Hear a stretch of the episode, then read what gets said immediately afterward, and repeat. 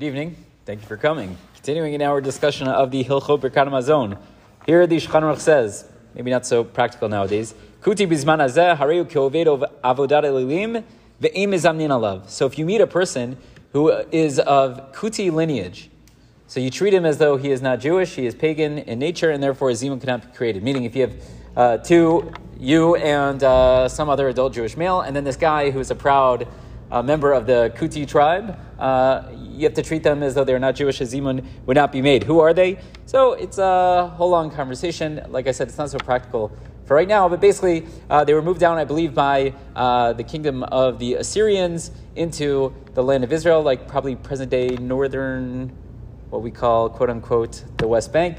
And uh, they came with their pagan gods. They had no interest in being Jewish whatsoever. And then they had to deal with some lions that were attacking them, and they were worried maybe if they converted, they would be good to go. But it's not so clear that the conversion was uh, all kosher v'yasher. So nowadays, and again, I don't know if we're talking about nowadays like 2023, but certainly that would probably be true 2023. If you know someone who comes from that tribe, they are not considered Jewish for the purposes of making a zimun. For all other purposes, we can talk about another time. Excellent. Let's talk about something a little bit more practical. Shulchan continues in the next, if Am Ha'aretz Gamor, if you have a complete Am Ha'aretz, a complete, let's say, ignoramus, right? The person's not well educated, they don't necessarily know uh, much about halacha. Mizamnim alav bismanaza. You can include such a person in a zimun nowadays, meaning there may have been a point historically where you would not be able to uh, uh, have such a person create a zimun, meaning it's you, you're very intelligent, you're a Talmud Chacham, and you're with another Talmud Chacham, and then there's this Am Ha'aretz Gamor, so maybe you wouldn't be able to include them, but Hazeh,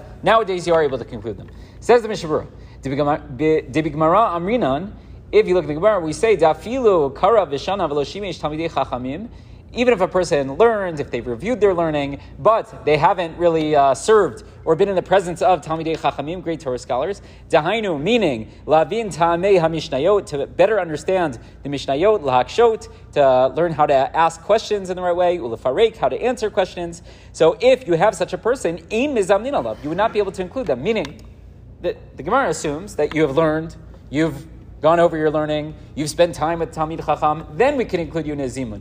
But if you didn't do all of that, so then we wouldn't be able to include you in a zimun. And therefore, kamar da'afilu amar gamor, she'ebo mikro mishnah, uh, let's say you have uh, Amar it's Gamor, meaning not a person who's missing one of those steps, but a person who's missing all those steps, right? You're not proficient in uh, your study of Mishnah or Gemara. You don't know how to ask questions. You didn't spend time with Talmidei Chachamim, and you didn't review your learning. So if you have such a person who's what we call an Amar Gamor, a complete Amar so nevertheless, Mizamnin Allah Bizmanazeh. Nowadays, not in the times of the Gemara, but nowadays, we would be able to include you in a zimun. Uh, if we were to leave you out, so to speak, so uh. So we're worried if we were to say, no, we can't make a zimun with you, right? Which again, if there's four people, so you don't need to mention the fact that, that he's not included. But if it's just the three of you and you don't do a zimun, he's like, hey, what's going on over here, right? He would be incredibly offended. And if you're not going to include him in that, so he's going to leave other things altogether. Let's talk about a different case. Let's say it's not necessarily a person who's an Am Ha'aretz Gamor, but a person who just doesn't keep certain mitzvot. A kigon, for example, Sheno Kori Kriyat Shema Shachri Barbid. He doesn't say Kriyat Shema in the morning and the evening. So Yeshomrin, She'afal Pike Mizamnin Alav. Some say that you can include him in a zima. Okay, meaning what? That some say you can't. Good. He says, Vidar Magen Avraham, Shebezeh Ein Mizamnin Alav. He says, no, such a person, a person who doesn't keep all the Torah mitzvot, specifically biblical ones, right? But rabbinic, maybe we could be lenient. But biblical mitzvot, he doesn't keep them. So according to Magen Avraham, you will not be able to have a zima with such a person. Kevan de Klal Yisrael Korin Kriyat Lo chayshinan lekilkula b'mashadi froshat tmo ichidim she'in korin. At the end of the day, most people say it, and we're not worried. We're not worried if we, uh, you know, don't include this guy that uh, it's going to be a big problem. Uh, that everything's going to fall apart. And that's how many achronim paskin as well.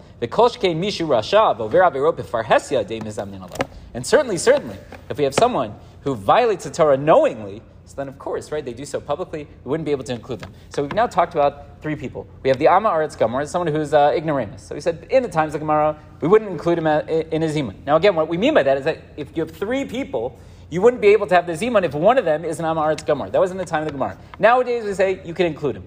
What about a person who doesn't, does not necessarily keep all of the biblical mitzvot? So that we said is a machlok among the achronim. Some want to say it's fine. Others want to argue, like the Magen Avraham and many of the Achronim, you would not be able to have a zimun with such a person. And then last but not least, if someone is knowingly violating Issurei Torah, biblical prohibitions, and they're doing so publicly, then you would not be able to create a zimun. So what we're going to have to figure out is, really? Because that's going to be really problematic for a lot of people, right? Let's say you know someone, not here at the Beach Wakila, but you know you have a far-flung cousin somewhere who doesn't keep Torah mitzvot, right? Okay, unfortunately he's not there yet, right?